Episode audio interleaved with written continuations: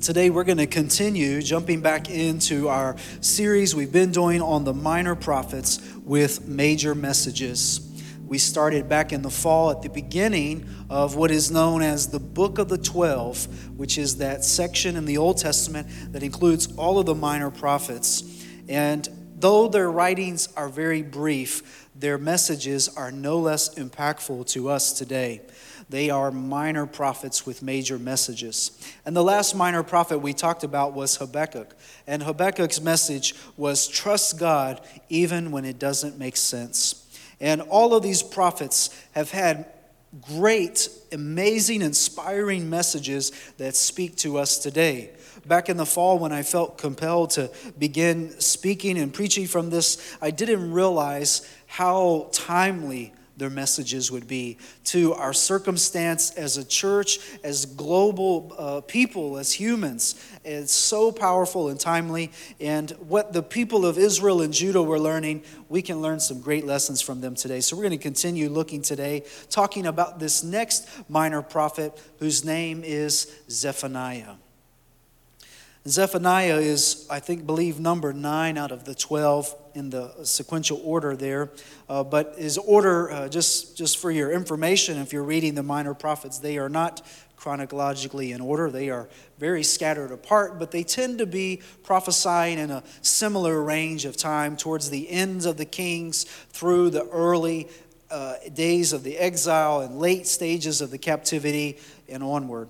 Uh, so here they are these minor prophets with major messages. And we're going to talk today about Zephaniah. And if you have your Bible, we're going to look at Zephaniah and we're going to skip around a little bit.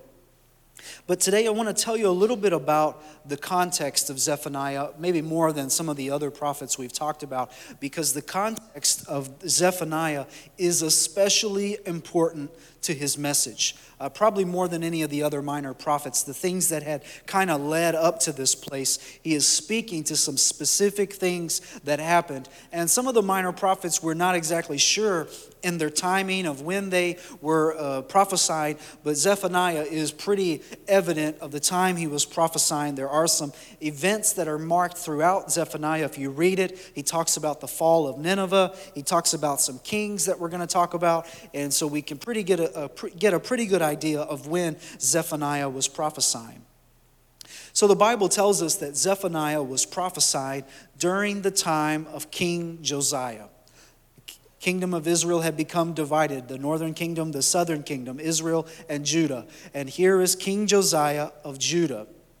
And the line of the kings of Judah, just like the kings of Israel, were corrupt, very badly corrupt. Some kings would come along and they would do what was right, but most of them did not do what was right in the eyes of the Lord.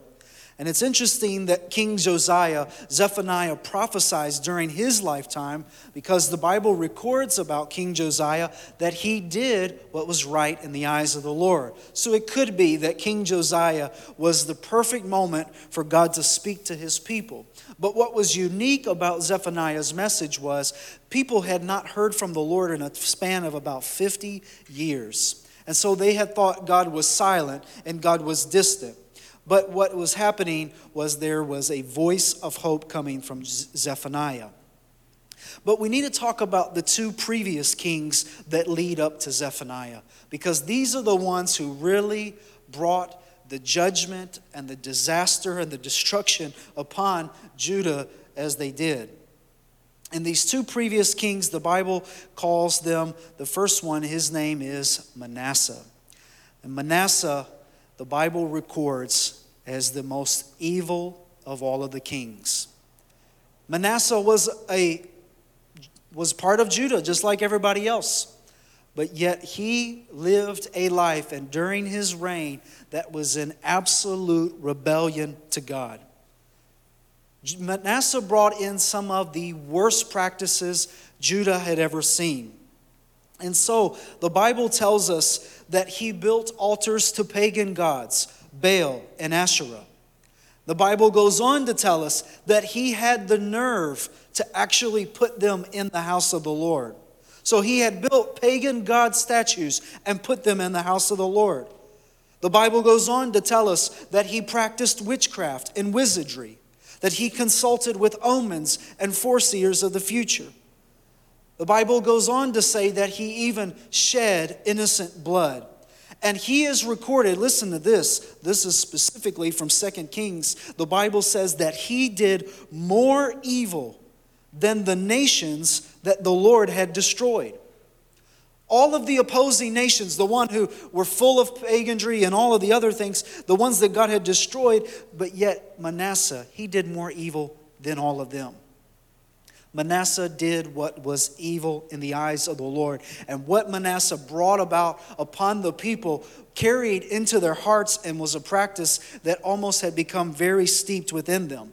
And so Manasseh died, and next to reign was his son. And his son was name was Amon. And Amon likewise did what was evil in the eyes of the Lord. But the Bible goes on a little bit specifically and says something that is quite heartbreaking about, uh, about Amon. And the Bible says that Amon actually abandoned the Lord and the ways of God. He abandoned the Lord and the ways of God. Can you imagine that? Here is the king of God's people who actually abandoned the Lord and the ways of God. It had brought a time upon the people that brought destruction. And what we see ultimately is it brought a people that were indifferent toward God. And they were living as though God didn't exist. They almost lived as if they were atheists. And they looked after themselves, independent from Him, which give way to every sin imaginable. And so when Zephaniah begins to speak his message, imagine this, it's been silent for 50 years, and Zephaniah begins to speak. Zephaniah's message is a wake up call. It's a 911 emergency call to the people to say, hello, what has been going on? There is a big problem here, and we've got to get this fixed. And so Zephaniah speaks during the reign of King Josiah. And what's interesting about both of these people is Zephaniah is young. And the Bible also tells us that Josiah is young. Josiah took the throne when he was eight years old and was in the care of his mother for 31 years as he eventually were able to take the reins himself. So we see these two young guys that were beginning to do what was right in the eyes of the Lord, and they were helping the former generation that had abandoned God begin to get on the right track. And so we're going to read in Zephaniah chapter 1. Zephaniah chapter 1, the Bible says that the word of the Lord came to Zephaniah, son of Cushi, son of Gedaliah, and son of Amari, and son of Hezekiah, in the days of King Josiah, son of Amon of Judah. Now, I know that's one of those verses that we like to skip over. It's like, what in the world is all these people? I don't know who they are. But there is somebody very important I want you to see in this, and we're going to come back and talk to for a moment. The last king that he ends up to before his own present context was Hezekiah. And Hezekiah is a king that has been referenced by other minor prophets. And so we need to take note of that. That what's, what's, what's the message that's trying to come across about Hezekiah? And we're going to skip around a little bit so you can jump with me, but I just want to read this first chapter or verse 2 real quick to give you a little bit of context about the judgment that was coming upon them. He says, I will utterly sweep away everything from the face of the Lord, from the face of the earth, says the Lord. Then verse 6 And those who have turned back from the Lord, from following the Lord, who have not sought the Lord or inquired of him. Notice that it says they didn't seek the Lord and they didn't inquire of him. In verse 7, be silent before the Lord God, for the day of the Lord is at hand, and the Lord has prepared a sacrifice, and he has consecrated his guest. In verse 12, and at that time I will search Jerusalem with lamps, and I will punish the people who rest complacently on their dregs, and those who say in their hearts. The dregs are basically these barrels, empty barrels of that will be carrying liquid. And then in verse 18, with uh, the chapter ends by saying this Neither their silver nor their gold will be able to save them on the day of the Lord's wrath in the fire of his passion, and the whole earth shall be consumed. For a full, a terrible end he will make of all the inhabitants of the earth. This also gives context to verse 18 about how they were beginning to be, to be dependent upon money and resources more than they were dependent upon the Lord. And so I've been trying every minor prophet that we've going to give you a brief sentence that tells you the message of the minor prophet. And then as last time we talked about Habakkuk's message was trust God even when it doesn't make sense. Zephaniah's message is just these three words, but it is the complete, really, I think the best way that you can summarize what Zephaniah says. And it is a powerful reminder in the middle of the Old Testament of God's love and compassion for his people. And it's this Come back home. Come back home. The ultimate theme that you see throughout Zephaniah's letter is this it's a big word, but it is a word that he was trying to take them in on a process and help them to get back home, and it's called restoration. Restoration. Our organist the other day, I heard him walking through here, and he was talking about he wanted to uh, get a furniture polish for one of the Leslies on the organ. To, and in his words, he said, to bring it back to life again. And you know that I reflected upon that later, and I thought about, isn't that what uh, reminded me of those those shows that you watch? And these guys, they'll go and they'll pick through junk, and they'll find these things that look like trash, and they'll spend time on it and, and sanding it down, and taking the rust off, painting it, and making it new again, bringing it back to life. And what they do is called restoration, right? They restore antiques, and it's a hobby of many people. And this was similar to what God was trying to do in Zephaniah's day was he was trying to restore them. He was trying to get them back to where they used to be and where they needed to be in their purpose and calling as God's people. And that's the whole really the theme of what carries out through this letter is over and over again being restored back to God. And so there are four themes that talk about restoration throughout Zephaniah, and I just want to highlight them for you today as we talk about what does it mean to be restored and what does it mean for God's people to be restored back to Him once again. And number one is based off of chapter 1, verse 1, and it says this that the word of the Lord that came to Zephaniah, who ta- called himself and put himself in the direct line as the son of Hezekiah. Now, if you'll remember, a few weeks ago we talked about the prophet Micah and how Micah referenced Hezekiah as well and talked about the revival that was experienced in the days of Hezekiah. And during Hezekiah's life, if you go through and read about Hezekiah and Isaiah and through the kings, you'll see that Hezekiah lived a life that was dependent upon the Lord. When the enemies were approaching him, he went to God in prayer. When his own life was ill and he had sickness upon him, he went to God in prayer. And there was this constant coming and seeking the Lord that ultimately attributed to revival in the land. And so the first theme you're going to see is remember your best days with the Lord.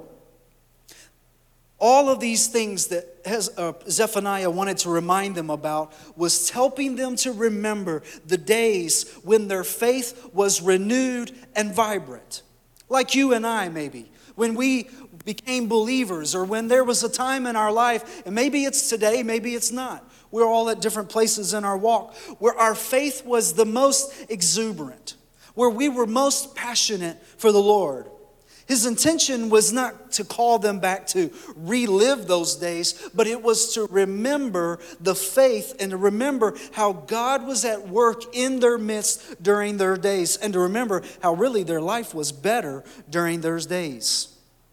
And so, to you and I, what does this say? It says to us to remember your best days with the Lord. Remember the days when you felt nearest to the Lord. Remember the days when you felt like you were closest to God. Remember the days when you felt like there was nothing that could stop you and you were going to run after the Lord with all of your might. Remember those days. It's easy in life to lose sight of that, and life takes a toll on us all. We just went through a year that I think took a toll on us all. And sometimes what happens during that is our faith in our life as believers, sometimes that little flame that was burning uh, like a, a bonfire at one point begins to dwindle just to a little tea light candle flame. It happens to the best of us, all of us. And nobody's exempt from that. That's, the, that's what happens from life. Just, that's just the nature of life.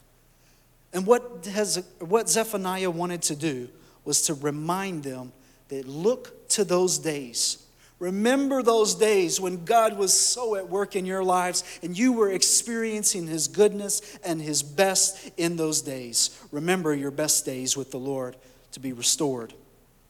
The second thing you're going to see is off of verse 6. The Bible said that they had not sought the Lord or inquired of Him. And the second theme you're going to see is renew your commitment to seek the Lord. This sentence right here that says they did not seek the Lord or they had not sought the Lord or inquired of him is a sentence that is found throughout the whole Old Testament. Over and over and over again, we see this that they the different references. David uses it, others use it, and it talks about that they did not seek the Lord or inquire of God. And ultimately, what happens every time that that sentence is recorded, every time that it says that they did not seek the Lord or inquire of Him, their demise came swiftly. And it's a, rem- a reminder to us to renew our commitment to seek the Lord.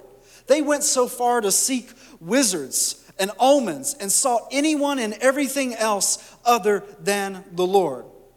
Now, I don't know that there's people here today that are seeking those things, but in our own lives, maybe there are some things that we are seeking above the Lord. We're seeking maybe direction in other places that maybe not from the Lord. We're seeking how we should go about life from other things, but not from the Lord. And it was a reminder to us that seeking the Lord is not just a practice, it's not just something we do as believers, it's not just something we do on our checklist. I've got a, a, checklist I use on my phone pretty much every day, and it gives me reminders. And if I don't do it, you know, it keeps bugging me. And then eventually I have to hit the button that says, check it off, that it's completed. But that's not how seeking the Lord is supposed to be. A check mark that I did that, I got it over with. No, that's not what God was calling them to do. That seeking the Lord is not just a practice, it is what keeps us alive as believers. God wasn't demanding their attention. God wanted a relationship with them. And so, because they didn't seek the Lord or inquire of them, they went about their own path to destruction. This was what happened in the beginning with the kings. If you'll go back and remember Samuel, the Bible says they came to Samuel and they said, We want a king who's stronger, who's taller, and better than all of the other nations. And Samuel said, No, this isn't what God wants. And they kept pushing and pushing and pushing. And eventually Samuel went to the Lord in prayer and he said to them, He said, Samuel, it's not you that they have forsaken, it's me that they have forsaken as their king. They wanted somebody else. They wanted something else. And this is a, a, a, habit of us as people, I think. It's just the nature of humanity that we have a habit to seek things so easily other than the Lord. Instead of praying about it, we go and we worry about it. Instead of seeking God about what we should do, we go and we do it anyways. We have this habit of trying to be what's going to lead us to our next thing independent. And that was their problem was that they tried to be independent instead of being connected to the Lord. So restoration starts by remembering your best days with the Lord, renewing your commitment to seek the Lord. Establish a prayer life. Establish reading God's word. Don't make it a checklist habit. Make it a time of building your relationship with God. And number three, you're going to see this in verse uh, 12 that they said, the Bible says of them that they rested complacently on their dregs, and they said in their heart, The Lord will not do good, nor will he do harm. Picture this. They basically had these barrels, big barrels, um, wooden barrels perhaps, and they had them sitting all over the town and you know on the town streets and here they were the bible says they had taken a seat on top of them they were complacent and as they were having their day to day conversation, they would say to one another, God's not going to do anything. He's not going to do good, and he's not going to do harm. They basically called him a liar and said, Yeah, whatever Zephaniah is saying, whatever the other prophets are saying, he's not going to do that. They had become complacent. They had got an attitude of apathy. We don't care. They had got an attitude that says, We'll just stay sitting here. It doesn't matter. We don't care. They had given up on the Lord altogether. And I want you to hear this today that a belief in our self sufficiency keeps us from recognizing our dependency upon God. Ultimately, their self sufficiency led to disaster. Their attitude of complacency that said, I don't need the Lord in my life, I can go on about my life the own way that I want to, that it ultimately led to their destruction. And complacency and self satisfaction is a very dangerous issue for Christians. It is what led Lucifer to be cast out of heaven, it's what led Adam and Eve to be kicked out of the garden, and it ultimately is the nothing can weaken or destroy a spiritual life more than an attitude of self sufficiency. Because when we become self sufficient and complacent and self satisfied, what we have done is said, now, in my life, Charlie is God.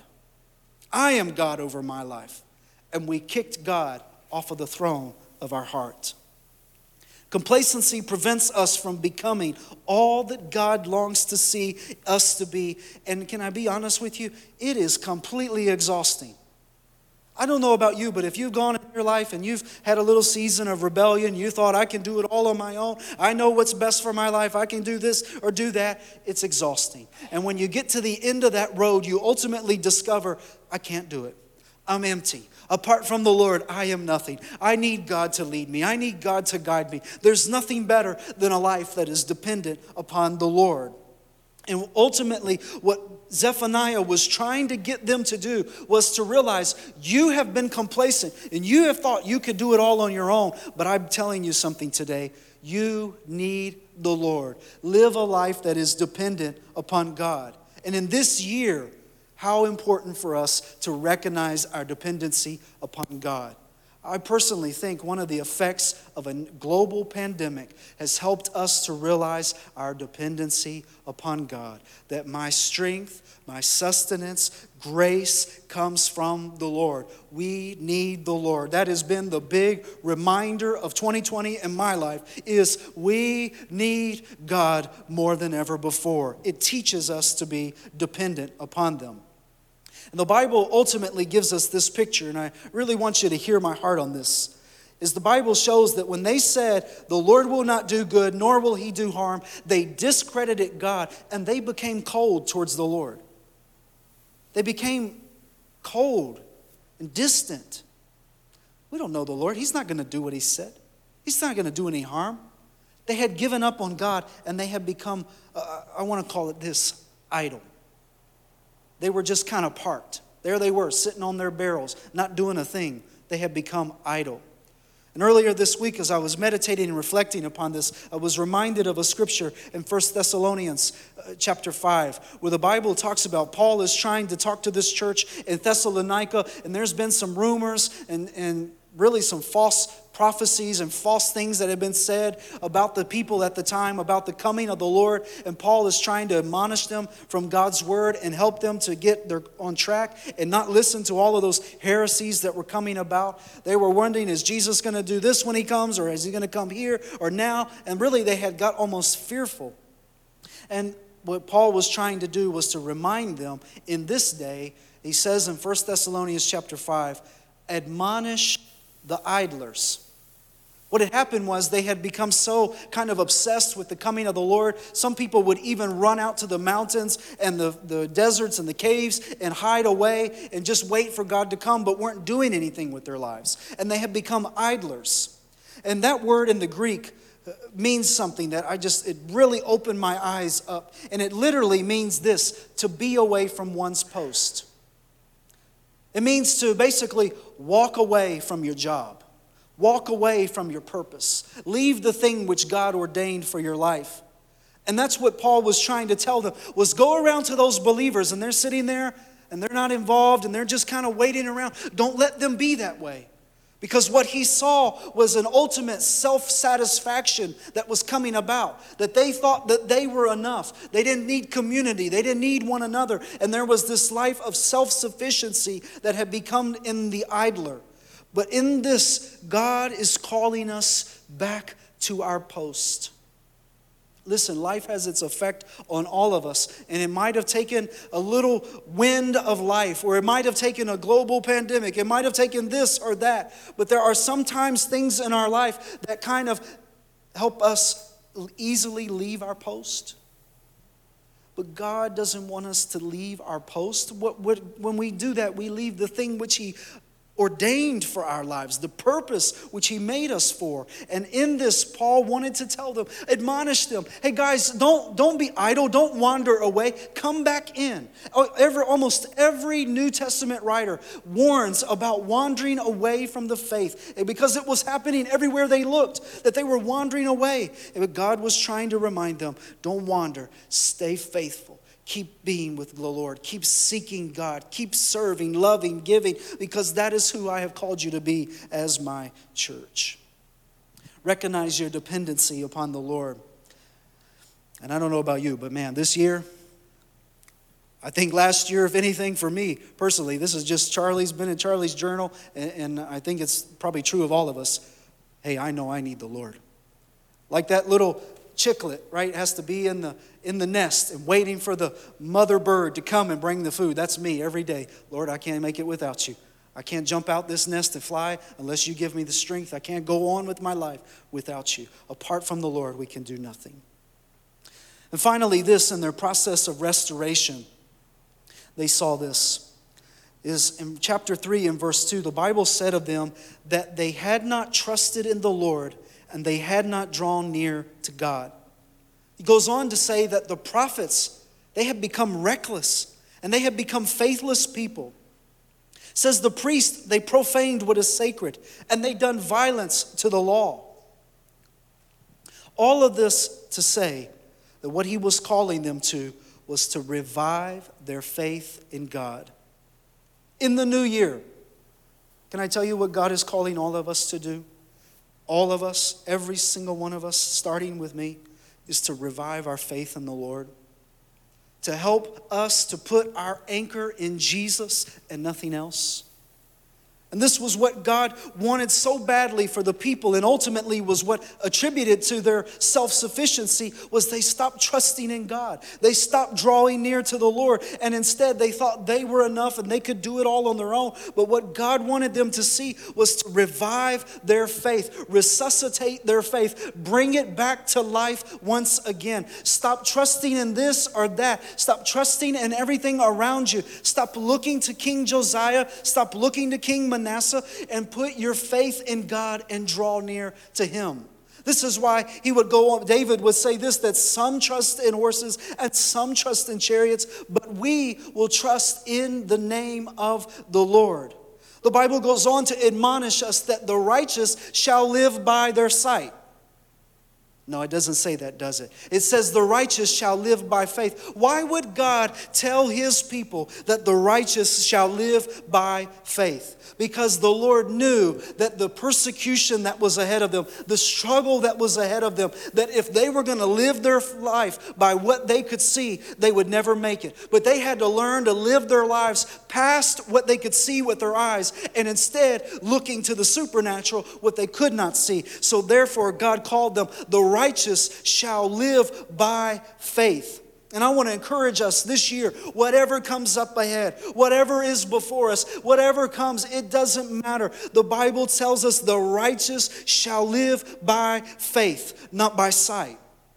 Don't let your faith be dwindled or don't let your faith be diminished by what you can see with your eyes. Instead, let your faith be placed upon the Lord who is the Word of God, and His Word is true, and He is faithful to every word He said. He's not like the people of Israel said, The Lord will not do good. He's a liar. No, He is faithful to His Word. And in this year, may we revive our faith in God. Whatever comes, you know what? I'm going to trust the Lord. I'm not going to live my life on sand. I'm not going to live my life uh, on a, a foundation that is shifty. I'm going to live my life planted in the Lord. Can I tell you a secret about the early church? This is why the early church made it to the end despite everything that was against them. Go through and read Hebrews chapter 11 sometime. The Bible tells about all the things that they went through. Musicians are going to come. All the sufferings they endured. The Bible says some of them were imprisoned, some of them were beheaded, some of them lost their lives, they were shipwrecked. All of these different things that happened to them, but they made it to the end. How could they make it to the end if they were living by what they could see? They made it to the end because they were not living their lives based upon sight. They were living their lives by faith because they knew that God was faithful to his word. And if I can just get my eyes off of the things which I can see, then I know the Lord is going to take care of it. It's like Elisha's servant when he came to him and he said, Elisha, Elisha, look, all around us there's an army coming and they're going to get us. They're after us. We're going we're going to die. And Elisha said, Watch this.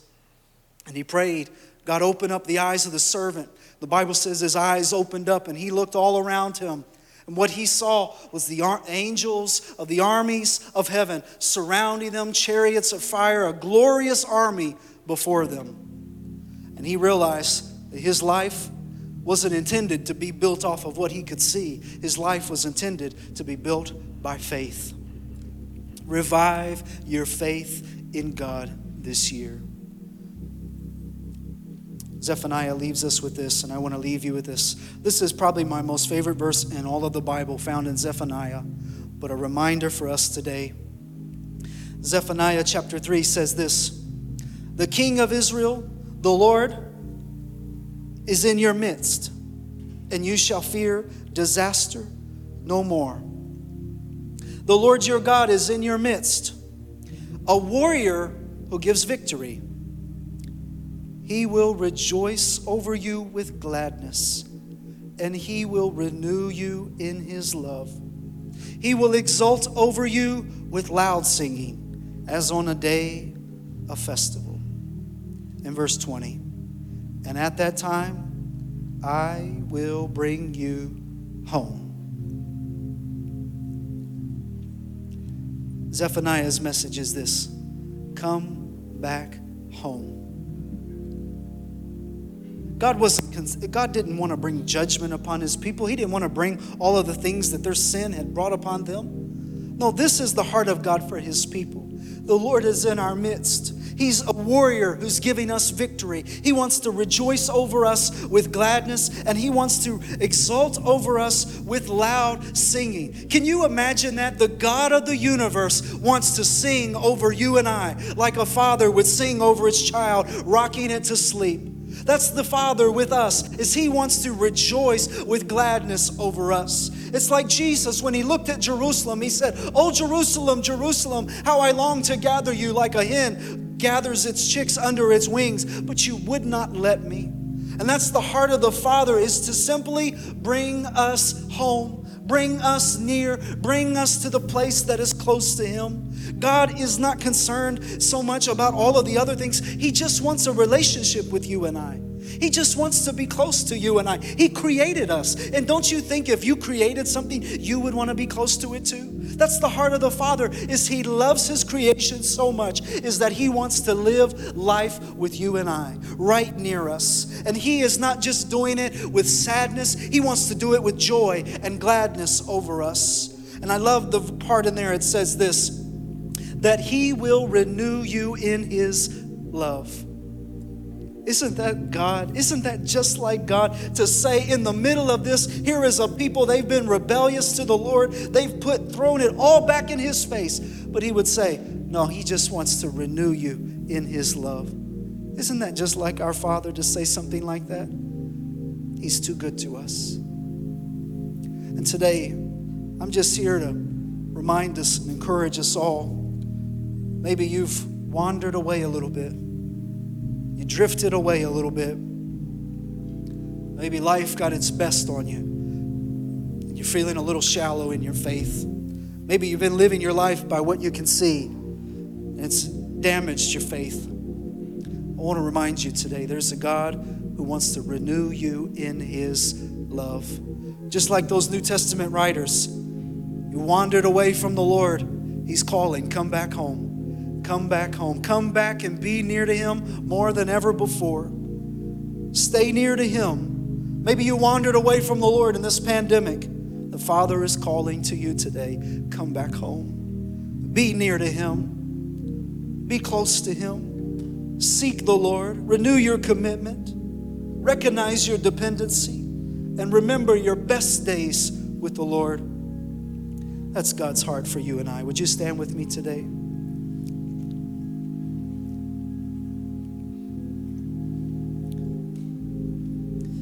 You close your eyes with me this morning, right where you're at?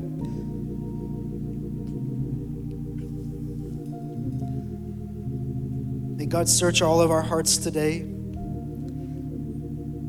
Maybe you feel distant to the Lord today. Listen, God is not holding you back from coming to Him. All you've got to do is come. Come home. Come home. Come to the place near the Father.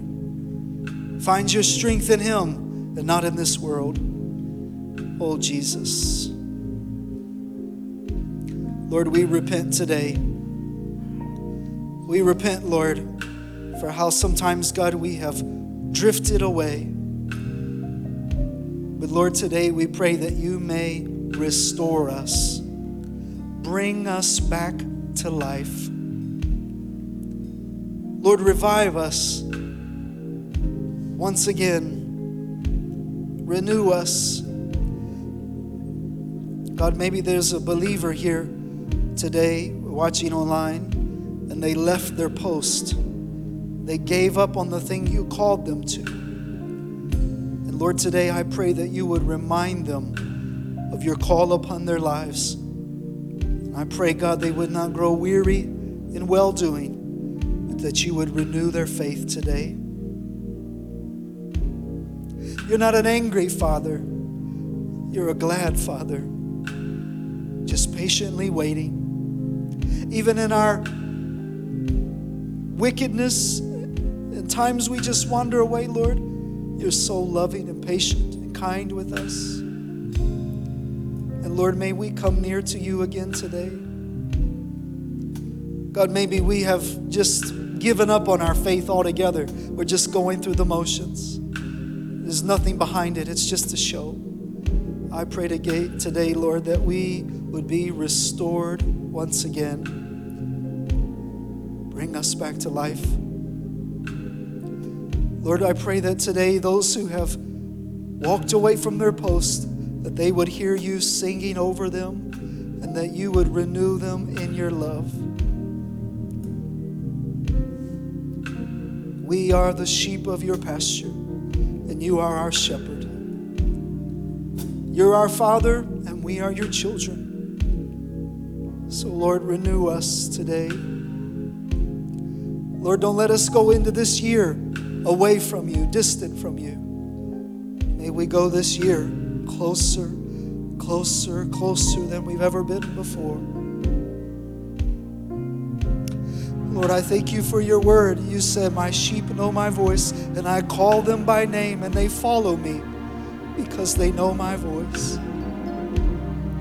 Lord, may you speak to your sheep today. Lord, to that one that left the 99, would you chase after them today, Lord, and bring them home?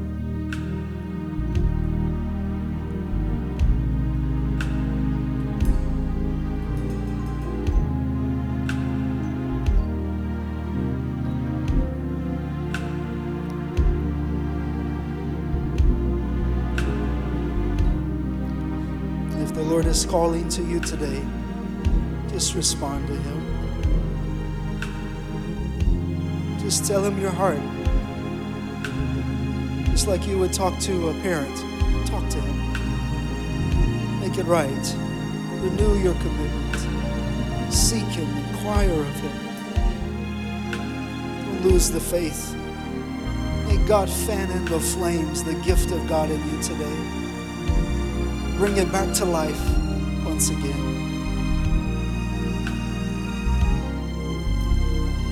Lord, we welcome your restoration here today. As the choir sings, would Would you just listen to the Lord calling to you? Open up your mouth, talk to Him.